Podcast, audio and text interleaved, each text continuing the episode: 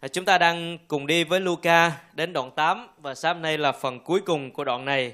À, đây là câu chuyện của Giai-ru và chen lẫn vào đó thì có câu chuyện của người phụ nữ bị rong huyết chúng ta học trong tuần trước. Bà đã đến tìm Chúa trong đức tin, bà được gặp gỡ Chúa trong ân điển và bà đi về trong sự thay đổi.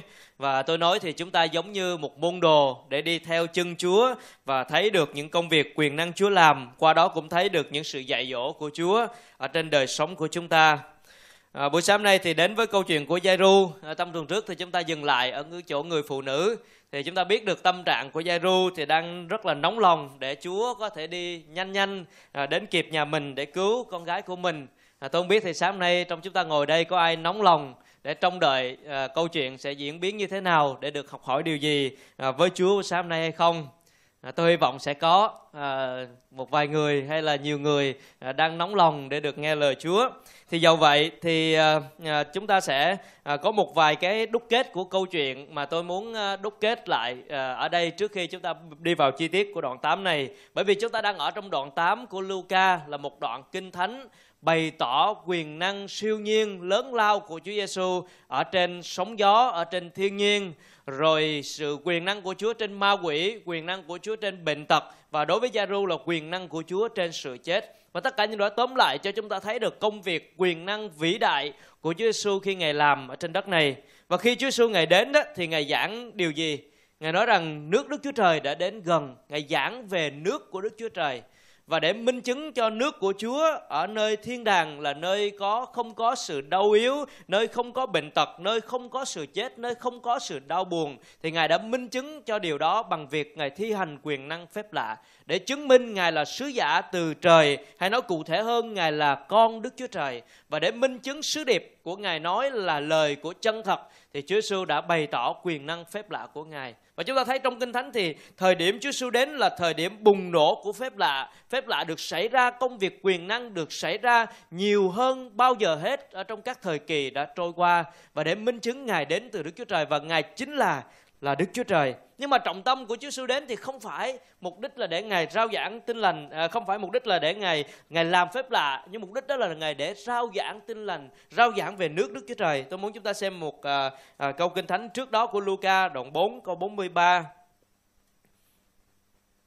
Đoạn 4 câu 43 nói như thế này Nhưng Ngài phán với họ Ta cũng phải công bố tin lành của vương quốc Đức Chúa Trời cho các thành phố khác nữa Vì ta được sai đến với mục đích đó. À, Trước đó thì Chúa chữa lành rất rất nhiều người bệnh tật. Rồi sáng hôm sau người ta đến tìm Chúa cũng mong được chữa lành nữa. Nhưng mà Chúa lánh đi nơi khác Chúa đi đến làng khác Và Chúa nói rằng cái mục đích của ta đến không phải là tập trung vào việc quyền năng phép lạ để chữa lành bệnh tật. Mục đích của ta đến là để rao giảng tin lành. Tuy nhiên thì Chúa vẫn làm những công việc quyền năng để chứng tỏ lời nói của Ngài là thật, để chứng tỏ thiên đàng mà chúng ta đến đó là nơi không có sự bệnh tật, không có sự chết chóc. Và đó là điều mà chúng ta suy nghĩ để chúng ta hiểu. Bởi vì ngày hôm nay có một câu hỏi sẽ được đặt ra, đó là chúng ta tin Chúa ngày hôm nay cũng đối diện với những cái khó khăn đau đớn của bệnh tật thân thể rồi những cái hoạn nạn đủ thứ chuyện hết nhưng mà chúng ta không thấy công việc quyền năng của Chúa giống như khi Ngài còn thi hành chức vụ bởi vì sao? Bởi vì chúng ta biết rằng cái tội lỗi đến với con người từ khi Adam và Eva phạm tội. Và từ đó thì con người sống trong cái tội lỗi đó. Và hậu quả của tội lỗi là sự chết, là những cái bệnh tật, là những cái đớn đau, tất cả những cái sự đau khổ con người đang đối diện là một phần của hậu quả của tội lỗi. Đồng thời thì chúng ta đang sống trong một cái thế giới gọi là tạm bợ mà thôi. Và chúng ta sẽ đi về cõi đời đời ở trên thiên đàng bởi vì chúng ta sống không chỉ trông đợi ở trên đời này Cho nên có rất nhiều lý do để chúng ta thấy rằng uh, Chúa vẫn để cho những cái sự đau đớn xảy ra Thậm chí là những người tin Chúa vẫn đối diện với bệnh tật Thậm chí là sự chết bởi bệnh tật. Vì đó cũng là một cách mà Chúa đưa người đó về với thiên với thiên đàng cho nên đối diện với những cái sự đau khổ đối diện với những cái sự khó khăn mất mát đó có những lúc Chúa sẽ thi hành quyền năng phép lạ của Ngài để giải phóng người đó ra khỏi cái hoạn nạn đó để cho người đó kinh nghiệm cái sự mầu nhiệm lớn lao của Chúa. Nhưng đôi lúc Chúa vẫn để cho đối diện với những sự khó khăn đó à, của đời sống. Nhưng mà điều quan trọng hơn đó là cái cõi đời đời. À, tôi muốn dùng câu kinh thánh ở trong Khải Huyền đoạn 20 đoạn 21 để khích lệ chúng ta ở trong cái nhìn lớn hơn trong cõi đời đời. À, xin chúng ta mở ra Khải Huyền đoạn 21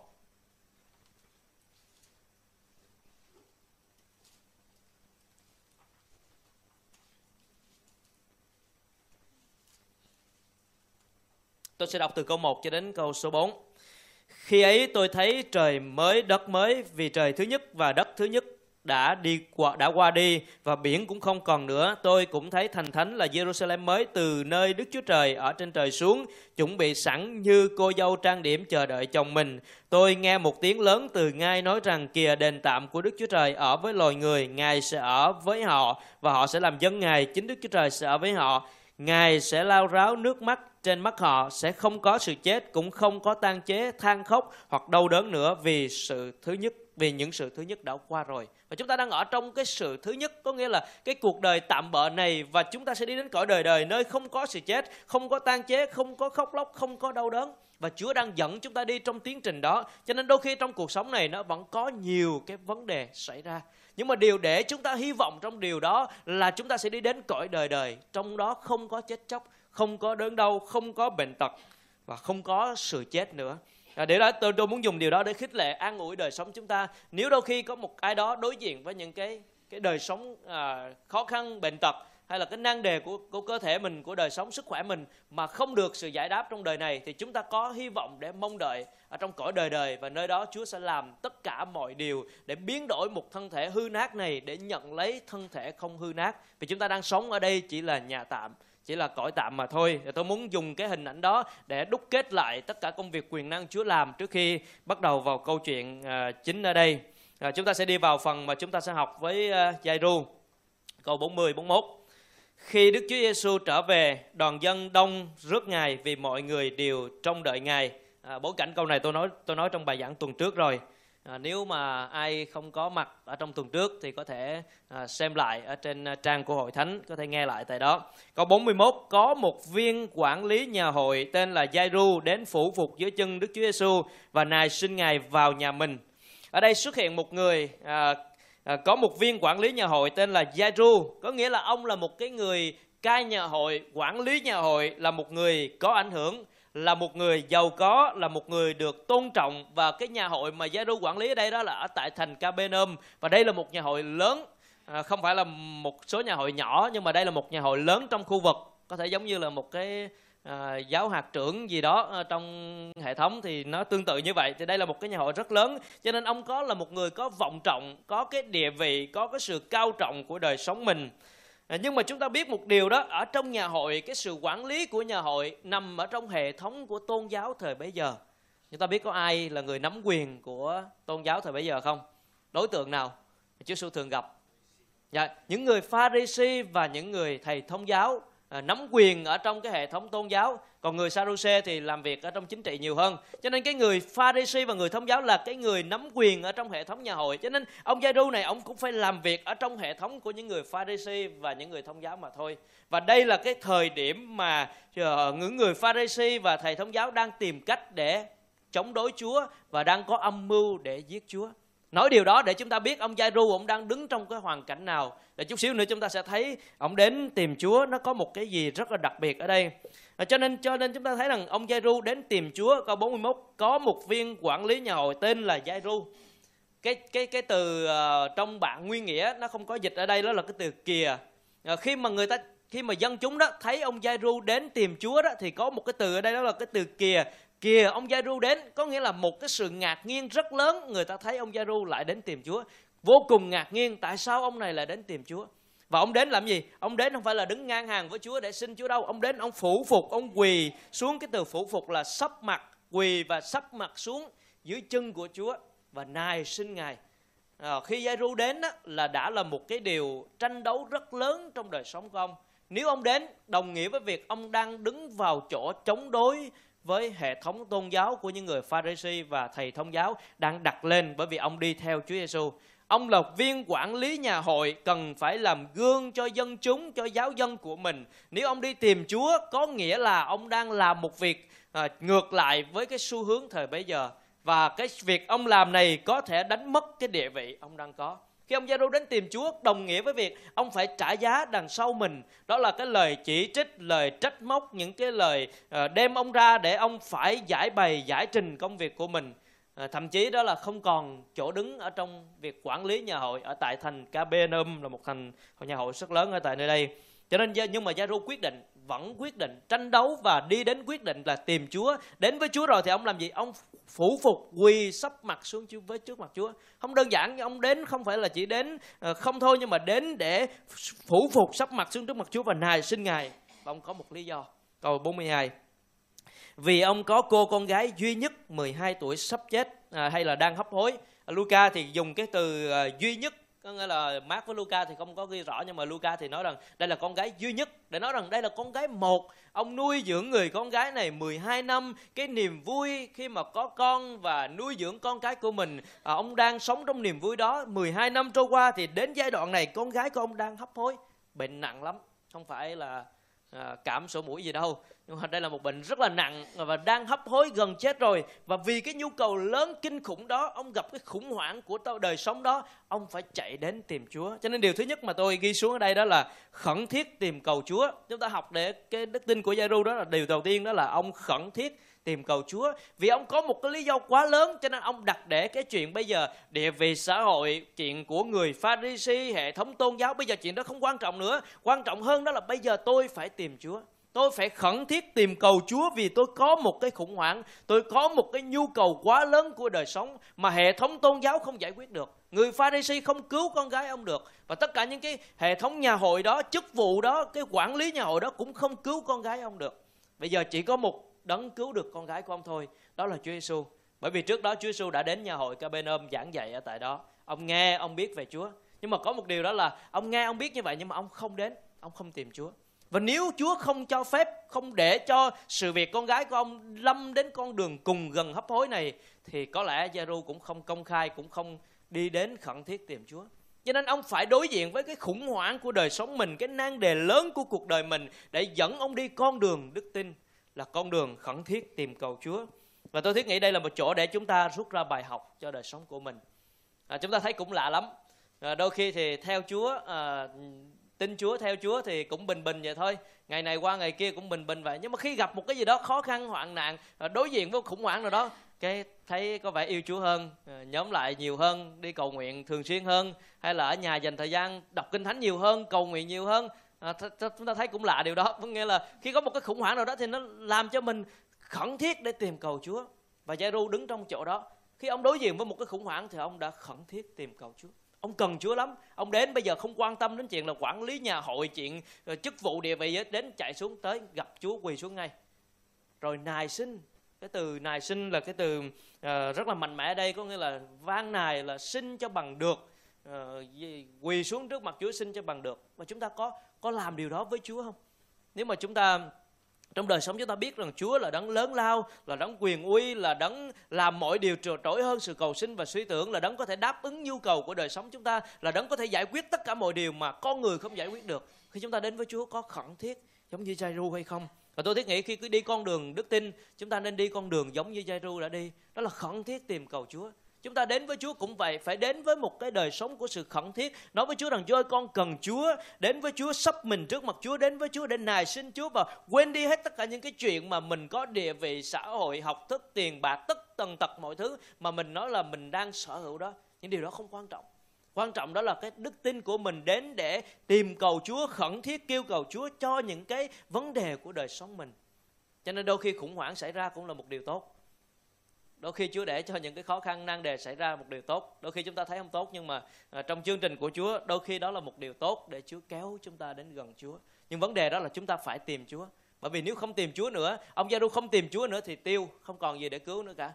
Cho nên cái khủng hoảng khó khăn mà xảy ra trong cuộc đời của mình đó thì để mình phải chạy đến tìm Chúa. Tìm Chúa một cách khẩn thiết tìm Chúa cần Chúa bám lấy Chúa rồi nắm giữ Chúa cho đời sống của mình. Chứ không phải là tin Chúa tìm Chúa đến với Chúa một cách hời hợt một cách uh, hời hợt trong cái tâm trí của mình trong tấm lòng của mình. Nhưng mà Chúa muốn chúng ta đi con đường đức tin đó là cái đời sống phải khao khát phải khẩn thiết phải mạnh mẽ phải tuôn đổ khi mà chạy đến với Chúa. À, trong đời sống cá nhân của mình mỗi ngày cũng vậy. Nếu mình cần Chúa thì điều gì thể hiện điều đó trong đời sống của mình? Có phải là cái sự cầu nguyện của mình mỗi một ngày có phải là việc mà mình cần đến lời Chúa đọc lời Chúa rồi những cái việc mà mình có thể mong đợi góp phần phục vụ Chúa nó là những chỗ để mình có thể bày tỏ cái chỗ là Chúa ơi con cần Chúa con khẩn thiết với Chúa ở trong đời sống mỗi một ngày của mình theo Chúa À, cho nên chúng ta thấy con đường đức tin của Giai-ru đi ở chỗ đó là khẩn thiết tìm cầu Chúa. Và chúng ta đến với điều thứ hai à, là bước với Chúa bằng đức tin. À, bắt đầu từ câu 42b. Ở đây đó là khi Đức Chúa Giêsu đang đi, dân chúng lấn ép ngài tứ phía, tứ bề dân chúng đang bao vây lấn ép chen lấn thì có người phụ nữ xuất hiện. Câu chuyện này chúng ta học rồi cho nên tôi không sẽ không đi lại câu chuyện của người phụ nữ này à, từ câu 43 cho đến câu 48 là chúng ta đi vào câu 49 câu 49 ở đây đó là trong khi ngài còn đang nói. Ngài đang nói với ai? Ngài đang nói với người phụ nữ, Ngài đang giải thích về chuyện gì? Ngài đang giải thích về chuyện là đức tin, tin làm sao, rồi ờ, đức tin con đã cứu con, nói về sự tha thứ, sự chữa lành, rồi con đi bình an thì Ngài đang giải thích, Ngài đang nói chuyện với người phụ nữ này. Tôi thiết nghĩ cũng vài giờ đồng hồ chứ không phải ít và và Giai-đu đang đứng đó nóng lòng lắm, nóng như là lửa thiêu lửa đốt trong lòng mình. Tôi không biết là chúng ta có đang có khi nào đối diện với trường hợp như vậy đang khẩn cấp cái chuyện gì đó rất là gấp gáp, rất là quan trọng, rất là cần thiết mà cái người mà mình cần đó thì cứ nhẫn nhơ, cứ từ từ cứ từ từ từ từ vậy. Thì thật ra Chúa đang làm vậy. Có nghĩa là Chúa đang nói chuyện với người phụ nữ. Bây giờ Chúa chữa lành xong là được rồi bả xong cái việc của bả rồi. Chúa đi đi chứ cô nói làm gì nữa. Đến nỗi các môn đồ cũng cảm thấy thấy thấy, thấy nó khó chịu với với việc mà Chúa chần chừ và Chúa Chúa hỏi ai chạm đến ta rồi Chúa ngồi Chúa giải thích nhiều chuyện lắm. Nhưng mà Chúa thấy việc đó cần cho cái người phụ nữ này để đưa bà đến trong chỗ liên hệ gặp Chúa. Và chúng ta thử tưởng tượng đặt mình vào vị trí của Giai-ru nóng lòng cỡ nào sốt ruột cỡ nào con gái đang hấp hối nó không phải là bệnh bình thường. Đang hấp hối ở nhà mình chạy đi tìm thầy thuốc tìm chúa. Bây giờ ờ, chúa đồng ý đi rồi thì vui lắm. Tại vì cái việc mà mà chúa đồng ý à, chúa đồng ý đi đến nhà thì chuyện đó khích lệ lắm. Nhưng mà đang đi nửa đường thì ờ, là mọi việc rắc rối nó lại xảy ra. Rồi khi chúa đang nói thì có người nhà viên quản lý nhà hội có người từ nhà viên quản lý nhà hội đến báo con gái ông chết rồi đừng làm phiền thầy nữa điều mà Giai-ru không mong đợi, điều mà Giai-ru lo sợ nhất, điều mà Giai-ru cảm thấy mình rất là khó để đối diện. Cho nên trong khi khắp hối là ông phải đi tìm Chúa, ông không mong đợi, ông không muốn, ông không có có có thể chấp nhận đối diện được khi con gái ông chết. Và điều không mong đợi đó xảy ra. Tôi thấy theo Chúa đôi khi cái chuyện mình không mong đợi nó lại xảy ra Ờ, mình nghĩ rằng theo Chúa rồi sẽ được Chúa ban phước rồi nhiều việc rồi công việc làm rồi sức khỏe rồi nhiều thứ nó sẽ thêm lên liên tục. Có nghĩa là người, người ngoài ta nói là phải tiền vô như nước đó. Nhưng mà không mà tin Chúa đi với Chúa một thời gian có thấy sao nó rắc rối quá khó khăn quá nan đề nhiều quá thì ông giê đang đối diện như vậy. Ông đang đối diện với nhiều khó khăn có nghĩa là cái điều ông không mong đợi nhất con gái ông chết đã xảy ra. Mà xảy ra con gái ông chết thì một phần do ai? Do việc Chúa chần chừ bây giờ Chúa không chịu đi. Nếu mà Chúa đi nhanh thì chắc đến nhà chưa chết đâu. Nhưng mà việc Chúa làm, Chúa có cái chương trình lớn lắm, thưa hội thánh. Bởi vì Chúa đang mặc khải một chuyện lớn lao cho Giai-ru. Để ông thấy, bởi vì đối với Giai-ru đó là sự chữa lành thôi. Nhưng mà Chúa mặc khải cho ông một chuyện lớn hơn, đó là Chúa, ngài không chỉ là đấng chữa lành đâu, ngài còn cứu được kẻ chết sống lại. Vì vì những người này họ đang chờ đợi sự chữa lành thôi, nhưng mà Chúa mặc khải cho Giai-ru việc lớn hơn, đó là phải thấy được để thấy được ông thấy được cái việc mà Chúa muốn làm lớn hơn đó là cứu người chết sống lại. Cho nên Chúa để cho công việc câu chuyện này xảy ra. Chúa để cho con gái ông chết Chúa chần chừ Chúa làm việc uh, nói chuyện với người phụ nữ cho đến khi có người chết luôn. Thì Chúa không đi Chúa đứng nói chuyện miết miết cho đến khi người nhà đến báo là chết rồi. Là Chúa mới bắt đầu xử lý. Tôi thấy Chúa mới bắt đầu xử lý từ chỗ này. Um, cái câu ở đây đó là đừng làm phiền thầy nữa. Cái câu của cái người nhà đến nói đó đừng làm phiền thầy nữa. Cái chỗ này đó thì nó nó nó mạnh hơn có nghĩa là cái cái người nhà này đến trách móc mạnh hơn. Có nghĩa là nói tôi chúng tôi nói rồi ông đừng có đi ông tìm Chúa Giêsu chi. Bây giờ con ở nhà hấp hối gần chết rồi đi tìm Chúa Giêsu làm gì? Bây giờ tìm xong cũng chết rồi đó. Bây giờ đứng đây làm phiền thầy làm chi nữa? Thêm phiền uh, thầy Giêsu này làm gì? Tranh thủ về nhà đi. Việc bây giờ đó phải lo là tang lễ chứ không phải là đứng đây để theo Chúa. Không phải theo Chúa nữa bây giờ phải lo tang lễ lo việc của mình trước. Và tôi thiết nghĩ rằng đứng ở chỗ này khó lắm thưa hội thánh cho nên tôi đặt cái tiểu đề thứ hai này là bước với Chúa bằng đức tin. Đứng chỗ này khó lắm, khó đứng, kinh khiếp lắm. Bởi vì bây giờ mình phải đứng trước chỗ quyết định. Bây giờ có người nhà đến báo rồi, chứ không phải là là còn đang đi rồi không biết còn chút hy vọng. Báo luôn rồi không còn gì hy vọng nữa. Chết rồi. Báo thẳng là chết rồi. Bỏ Chúa đi về để lo tang lễ, lo việc của mình. Hay là tiếp tục đi với Chúa để xem quyền năng phép lạ, thấy sự mặc khải lớn lao của Đức Chúa Trời đó là cái chỗ mà Giaru phải đứng trong cái chỗ dằn vặt để chọn lựa. Khó khăn, kinh khiếp, tranh đấu kinh khiếp ở trong tâm trí của mình. Và tôi thiết nghĩ có nhiều người đi với Chúa đến chỗ này rồi đi về. Vì mình sẽ thấy, mình thấy rõ rằng có rất nhiều cuộc đời theo Chúa, một thời gian ngắn thôi. Rồi thấy có nhiều hoạn nạn khó khăn quá, thôi được rồi, con tin chúa thử bấy nhiêu thôi đủ rồi, bây giờ con phải trở về lo việc của mình. Và tôi thiết nghĩ có nhiều người ờ, đứng tới chỗ này đi không nổi nữa là bởi vì sao? Vì không có đức tin. Nhưng mà Giai-ru bước đi với Chúa bằng đức tin. Ông bước với Chúa bằng đức tin. Chúng ta xem câu 50 Đức Chúa Giêsu nghe vậy nên phán với Giai-ru đừng sợ chỉ cần tin thì con của ngươi sẽ được sống. Ở trong um, cái chỗ này đó thì uh, có cái cái cái mát thì ghi cụ thể hơn một chút nữa đó là Chúa chẳng màng. Chứ không quan tâm đến chuyện ông đó nói hết. Ông đó nói là chết rồi đừng làm phiền nữa lôi ông Giê-ru về nắm ông Giê-ru kéo ông Giê-ru về bây giờ về nhà đi lo chuyện của tang lễ cho con gái không phải đứng đây nữa đâu. Giêru, à, Chúa không quan tâm đến câu nói đó. Chúa Giêsu nói với Giêru, đừng sợ chỉ cần tin thì con của ngươi sẽ được cứu sống. Và tôi muốn dùng cái câu mà Chúa khích lệ Giêru để khích lệ đời sống đức tin của chúng ta. Tại sao Chúa nói đừng sợ? Bởi vì Chúa biết cảm xúc con người là sợ cho nên không phải là mình theo Chúa không sợ đâu. Có cảm xúc. Trong những cái lúc mà nó bối rối, cùng cực, nó đối diện với những cái nan đề khủng khiếp, thì cái cảm giác của con người, tâm lý của con người, cái cảm xúc của đời sống chúng ta đối diện đó là sợ, không biết phải làm như thế nào, không biết phải làm sao. Nhưng mà phải nhớ, khi Chúa xuất hiện thì điều mà Chúa muốn nói với chúng ta đó là đừng sợ, Chúa muốn an ủi chúng ta. Chúa muốn khích lệ chúng ta đứng trong cái chỗ khó khăn của đức tin đó. Cái đi trong con đường đức tin khó lắm thưa Thánh. Nó phải tranh đấu rất là nhiều điều để đưa đến chỗ mà chúng ta phải quyết định nó rằng con sẽ theo Chúa. Con sẽ tiếp tục bám lấy Chúa và tin Chúa. Và gia ru phải bước đi bằng cái đức tin đó. Khi mà ông Chúa nói với ông rằng đừng sợ, chỉ cần tin thì con ngươi sẽ được cứu sống. Ông không cần phải đi theo người nhà trở về nữa ông vẫn đứng đó với Chúa và tiếp tục dẫn Chúa để về nhà mình. Ông tiếp tục con đường đức tin đó bởi vì ông được cái sự ý ngủi của Chúa nói là đừng sợ chỉ cần tin. Và sáng nay tôi muốn nói với thánh điều đó, đừng sợ chỉ cần tin. Cảm xúc sẽ sợ, lý trí sẽ sợ, rồi nan đề tất cả mọi chuyện đối với con người trong cái hiểu biết của con người trong cái tâm trạng trong cái tâm lý của con người thì sợ là điều có nhưng mà chúa muốn nói với chúng ta đừng sợ chỉ cần tin và đức tin đó sẽ thắng hơn sự sợ hãi đức tin đó sẽ thắng hơn sự sợ hãi. Cho nên xin Chúa cho chúng ta có cái đức tin mà bước đi trên con đường đức tin đó giống như Giai-ru vậy. Đừng sợ, chỉ cần tin là chúng ta đứng trong chỗ đó là không sợ nữa. Nhưng mà nói với Chúa rằng con quay sang để nhìn Chúa, để con tin vào Chúa. Nếu ông Giai-ru nhìn cái người nhà đó thì sẽ sợ và đi theo người nhà của mình. Và Chúa nói đừng sợ, không quan tâm đến lời nói đó. Đừng sợ, chỉ còn, chỉ cần tin thì con ngươi sẽ được cứu sống. Và chúng ta phải bước đi với Chúa bằng cái đức tin đó trong những lúc khó khăn, trong những lúc tuyệt vọng, trong những lúc tưởng chừng như những cái bóng tối ờ, đè nặng ở trên đời sống của mình, quá nhiều cái nan đề áp lực của đời sống, nó có thể là sức khỏe, tài chính, công việc, mối quan hệ, đủ thứ chuyện ờ, áp đảo đức tin của mình, thì xin lời Chúa sẽ nói với đời sống của chúng ta, đừng sợ, chỉ cần tin.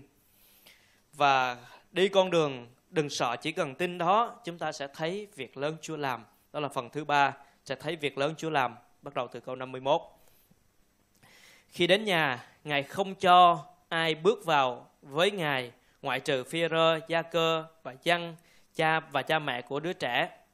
Mọi người đang khóc lóc, than vãn về nó, nhưng Ngài phán đừng khóc, nó không phải chết đâu, nhưng đang ngủ. Họ biết nó thật chết rồi nên nhạo cười Ngài. À, ở người phong tục của người Do Thái thì cái người chết phải chôn liền trong ngày trước 6 giờ chiều. Cho nên chết buổi sáng thì đỡ đỡ một chút. Chết buổi trưa thì hơi rối, chết 3 4 giờ chiều thì gia đình cực lắm. Trước 6 giờ chiều phải chôn đủ thứ chuyện phải xảy ra. Cho nên khi mà có một người chết là người ta mời Rabbi đến những người hàng xóm đến chung tay làm việc này việc kia để nhanh chóng chôn cái người chết đó. Cho nên cái cái cái cách của người do thái đối với cái cái sự chết là như vậy. Ừ, cho nên khi mà báo tin à, biết tin và xác định cái người nhà xác định được rằng là cái người con gái này chết rồi đó thì người có người chạy đi báo cho Giai-ru, có người chạy đi mời Rabbi, Rabbi, à, có nhiều người chạy đi lo những cái người mời những người hàng xóm đến à, để giúp đỡ cho cho cái đám tam tang lễ này. Cho nên mọi người đến đông lắm. Khi mà Chúa Giêsu đến thì mọi người đến đông lắm. Và và nhiều người đang khóc lóc. À, khóc lóc thì có một cái phong tục nữa đó là phong tục khóc mướn. Chúng ta biết không? À, ở Việt Nam có có phong tục khóc mướn. Hiện tại thì ở ngoài miền Bắc còn nhưng mà trong miền Trung miền Nam thì thì hết rồi à, khóc mướn không không phải là là là là việc mà mà chúng ta cảm thấy ờ, khó coi đâu. Khóc mướn đó là là cái mục đích đó nó là để bày tỏ cái sự thương tiếc với người chết. Cho nên mời một số người khác đến để khóc thương tiếc cái người đó. Cái mục đích là mời bày tỏ sự thương tiếc cho cái người người chết. Cho nên đây có nhiều người khóc lắm. Không phải là người nhà không mà mấy người khóc mướn tới khóc om sòm ở đây hết cho nên Chúa Giêsu Chúa Giêsu đến thì Chúa tôi thấy có nhiều người khóc rồi than vãn có người là khóc khóc rồi kêu than. Nếu mà mình mình uh, biết cái nghe cái những cái buổi khóc mướn đó thì mình sẽ thấy. Cho nên cái hình ảnh rất là sống động đây đó là nhiều người đang khóc rồi than vãn cái này cái kia đủ thứ chuyện hết. Chúa nói Chúa đến Chúa nói đừng khóc nó không phải chết đâu nhưng nó đang ngủ. Không phải là Chúa Giêsu không biết đâu Chúa Giêsu biết biết là nó chết rồi nhưng mà cái khái niệm ngủ của Chúa đó thì cái người chết cũng như người ngủ thôi. Chúa nói trong Tesalonica đó những người ngủ trong Chúa sẽ thức dậy. Cho nên Chúa nói còn Lazarus chết thì Chúa nói rằng Lazarus ngủ rồi, ta đi đánh thức Lazarus dậy. Tại vì Chúa biết công việc Chúa làm và đây chỉ là ngủ tạm thời thôi rồi Chúa sẽ kêu cái người này thức dậy. Cho nên Chúa nói là ngủ rồi. Cho nên mọi người à, biết nó thật chết nên nhạo cười Ngài. À, nhưng mà điều ở đây đó là Chúa Ngài khi mà vào đến nhà thì Ngài đuổi hết ngài đuổi hết thì không cho cho ai vào hết. Bởi vì những người này khóc lóc than vãn không tin người họ ở đây họ nhạo cười ngài có nghĩa là gì? Đó là cái sự chống đối ra mặt. À, không phải là trong lòng nữa họ nhạo cười ngài trước mặt có nghĩa là chống đối chúa. Chúa không có làm gì được đâu chết rồi làm gì nữa. Giờ chúa su nói ngủ làm gì có chuyện ngủ chết rồi. Họ nhạo cười chúa ra mặt như vậy chúa đuổi hết. Bây giờ nhạo cười chúa đuổi ra ngoài hết không được chứng kiến việc lớn chúa làm và cái sự ờ, vô tính đó không thấy được cái những người vô tính không có đức tin đó không thấy được việc lớn Chúa làm không đứng trong cái chỗ để chứng kiến công việc của Chúa đâu. Chúa đuổi hết ra ngoài Chúa để cho cha mẹ đứa trẻ và có phi rơ gia cơ dân. À, thì không biết lý do tại sao ông phi rơ dân với ông gia cơ thì được à, cái vinh dự à, để chứng kiến nhiều những việc lớn Chúa làm ví dụ như trên núi hóa hình thì cũng có ba người này, một vài trường hợp khác, đặc biệt cũng có ba người người này thôi. Thì Chúa muốn có cái sự dạy dỗ riêng ờ, cho ba môn đồ này của Chúa. Nhưng mà đây đó là những cái người vô tính bị đuổi hết ra ngoài, khóc lóc than vãn đuổi hết chỉ cha mẹ, đứa trẻ và môn đồ. Không thấy được, họ không thấy được, không chứng kiến được việc lớn Chúa làm. Rồi tiếp theo câu số 54 Đức Chúa Giêsu cầm tay, bé gái gọi lớn, con ơi, hãy trỗi dậy, linh hồn trở lại, đứa bé liền trỗi dậy và ngài bảo cho nó ăn à, ăn đó là một cái cách để chứng minh rằng người đó là người thật người sống không phải là hồn không phải là là cái gì đó mà linh hồn linh gì vất vưởng. Nhưng mà ăn là chứng minh sống khi mà Chúa Giêsu sống lại. Thì người ta uh, sợ quá thì Chúa nói có gì ăn không? Đem tới đây. Có nghĩa là cái cái ăn đó là cái cách để chứng minh rằng cái người đó sống thật. Và đây đó là Chúa ngài à, Luca cẩn thận để ghi lại. Bởi vì những cái quyền năng phép lạ đó sẽ có nhiều người à, nhạo báng và không tin. Người ta nói ồ kỹ thuật như vậy thôi có thể là không chết đâu ngất xỉu hay là à, hôn mê gì đó nhưng mà ở đây kinh thánh kia cho chúng ta biết ông Luca rất là cẩn thận ở đây. Ông ghi đó là à, linh hồn có 50 55 linh hồn trở lại. Đứa bé liền trỗi dậy và ngài bảo cho nó ăn. Có nghĩa là là chết thật rồi hồn ờ, lìa khỏi xác rồi. Nhưng mà khi Chúa Giêsu đến Chúa Giêsu gọi thì cái hồn đó linh hồn đó trở lại. Cái sự sống có cái minh chứng à, sự sống rồi sự sống đó là thật à, có thân xác à, hồn với thân xác kết hiệp lại. Cho nên đứa trẻ đó dậy và ăn. Câu 56 cha mẹ đứa trẻ rất kinh ngạc nhưng ngài truyền cho họ không được nói với bất cứ ai về việc đã xảy ra. À, chúng ta cũng thường thấy câu này à, bởi vì bởi vì sao? Bởi vì một số một số lần đó khi mà người ta đã uh, Chúa Chúa làm phép lạ rồi người ta chạy đến ta nói Chúa làm phép lạ người ta chạy đến ta tin thì tin phép lạ nhiều hơn là tin vào cái sự rao giảng của Chúa. Cho nên Chúa ngài có cái giai đoạn của ngài cho nên có có những lúc thì những người họ đồn đâu quá nhiều và làm cản trở cái việc rao giảng tin lành của Chúa nhưng mà có một lý do khác nữa đây đó là để Chúa nói nói với cái cha mẹ đứa trẻ này đó là à, đừng có nói với bất cứ ai. Thì không giấu được đâu tại vì đứa trẻ nó chết sống lại làm sao giấu được. Không thể nào đem nó nhốt đâu đó được hay là dẫn nó đi đâu giấu được. Bởi vì người ta đang làm tang lễ đó bây giờ nó sống dậy không làm tang lễ nữa thì giấu không được. Nhưng mà Chúa muốn nói đó là cái chuyện này đó khoan hẳn nói nó không phải là chuyện mà mà mà mà phải nói liền bây giờ, nó cũng không phải là chuyện mà Jairu xem là quan trọng nhất chạy ra ngoài nói, bởi vì ông Jairu sẽ làm như vậy. Bởi vì sao? Ông đi là cả một cái hệ thống tôn giáo gia đình chống đối ổng khi ông đi tìm Chúa. Bây giờ, Chúa chữa lành con gái, ông phải chạy ra ông nói, đây này, thấy không? Tôi đi đúng rồi đó. Tôi đi con này đúng này đừng có nghi ngờ tôi nữa, đừng có nói này nói kia nữa. Bây giờ ông rất là cần để chứng minh. Nhưng mà Chúa nói, khoan, chuyện đó khoan hãy chứng minh? Giờ lo cho con gái trước đem cho nó ăn rồi bày tỏ cái cái sự tôn thờ với Chúa. Đó mới là chuyện mà cần phải làm. À, cho nên Chúa có một vài lần thì Chúa à, cấm. Chúa nói đừng có đừng có làm đừng có nói ra hay là đừng có thuật lại những việc đó. Nhưng mà tóm lại chỗ cái khúc này thì chúng ta thấy được đó là Giêsu thấy được cái việc lớn Chúa làm. Và nếu chúng ta đặt câu hỏi ngược lại đó là nếu ông không bước đi bằng đức tin đó ông bỏ ông về nửa chừng đó thì con gái ông chết đức tin ông mất không bao giờ đứng trong chỗ thấy được việc lớn mà Chúa làm. Cho nên để thấy được việc lớn Chúa làm đó, nó phải đi con đường của đức tin, không có cách nào khác. Ờ, cho nên chúng ta thấy được cái con đường đức tin đó là con đường mà chúng ta cũng sẽ đi qua, sẽ đi giống như Giai-ru đi vậy. Bắt đầu từ chỗ đó là chúng ta khẩn thiết tìm cầu Chúa là chúng ta biết rằng chúng ta cần Chúa, đặt để Chúa là trọng tâm cuộc sống, Chúa là thứ tự ưu tiên hàng đầu, Chúa là đấng mà chúng ta phải đeo đuổi, phải bám lấy, phải nài sinh, phải khẩn thiết với Chúa. Rồi chúng ta phải đi tiếp tới điểm thứ hai đó là phải bước với Chúa bằng đức tin. Không có điểm này thì không thể đi đến con đường cuối cùng được. Không bước với Chúa bằng đức tin thì không được. Cho nên điểm này là một điểm rất khó nhưng mà chúng ta phải đi giống như Giai-ru đi, bước với Chúa bằng đức tin, gạt bỏ qua những cái sự sợ hãi, lo lắng của cuộc đời. Chúa sẽ nói đừng sợ, chỉ cần tin đó, cho đời sống của chúng ta. Cho nên chúng ta phải bám lấy Chúa, ờ, đừng sợ, chỉ cần tin. Rồi đi con đường đức tin đó sẽ dẫn chúng ta đến thấy việc lớn Chúa làm. Và việc lớn lớn lao nhất mà Chúa làm cho Giai-ru đó là từ người chết trở nên người sống. Và tôi thiết nghĩ liên hệ đến tâm linh của chúng ta cũng vậy. Việc lớn lao nhất có phải là Chúa cứu chúng ta từ một người chết tâm linh, đưa chúng ta đến chỗ sống tâm linh. Từ một người đi đến cõi chết đời đời, đưa chúng ta đến cõi sống đời đời. Từ một người bước đi trong chỗ tâm tối của cuộc đời, đưa chúng ta đến chỗ ánh sáng kỳ diệu của Chúa.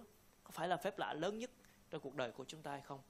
Và đó là phép lạ lớn nhất. Nếu mà chúng ta tìm kiếm một phép lạ, thì phép lạ về sự thay đổi cuộc đời của chúng ta mới là phép lạ lớn nhất mà Chúa làm. Và Chúa đem chúng ta từ chỗ chết của thuộc uh, tâm linh này, thuộc linh này để đưa chúng ta đến sự sống đời đời ở trong Ngài.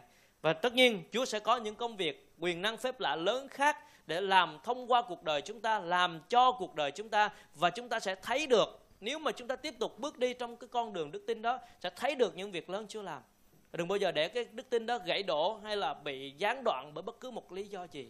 Cho nên xin Chúa cho chúng ta thấy cái con đường của Giai-ru đi và chúng ta sẽ đi con đường đó đi con đường của đức tin là khẩn thiết tìm cầu Chúa. Đi con đường của đức tin đó là bước với Chúa bằng đức tin. Dù cảm giác, dù cảm xúc, dù uh, có rất nhiều cái vấn đề khó để đón nhận được. Nhưng phải đi con đường của đức tin đó. Cuối cùng thì chúng ta sẽ thấy những việc lớn Chúa làm trên đời sống chúng ta.